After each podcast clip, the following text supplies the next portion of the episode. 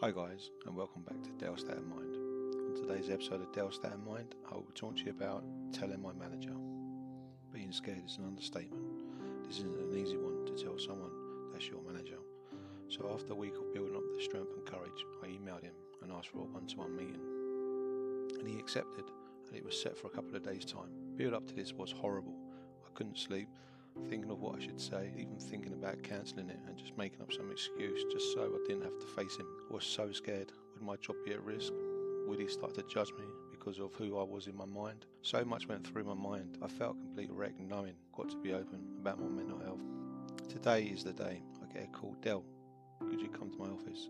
Now I could just fade away into the ground. I took a deep breath and said to myself, You can do this, Del. Be that strong person you are. Knocked on the office door. He said, Come in, Del. Have a seat.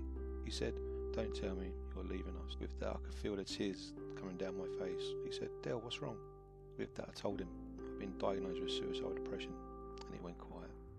It felt like we was looking at each other for hours, but it was only seconds. He said, I want to say thank you for being open, and also sorry you're going through this. It must have took you so much strength.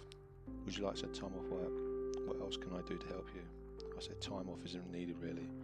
He said, I deeply thank you for being open about this. And also, I've had a family member who committed suicide, and we didn't know he was going through this. He was living a normal life, day to day life. He was that happy, jolly self, but inside he really wasn't. He wanted to know if he could do anything for me. I said, just treat me as you did yesterday. I'm still Del, but just a different mind of Del. The meeting lasted for about two hours, felt good to talk and also to have someone to listen.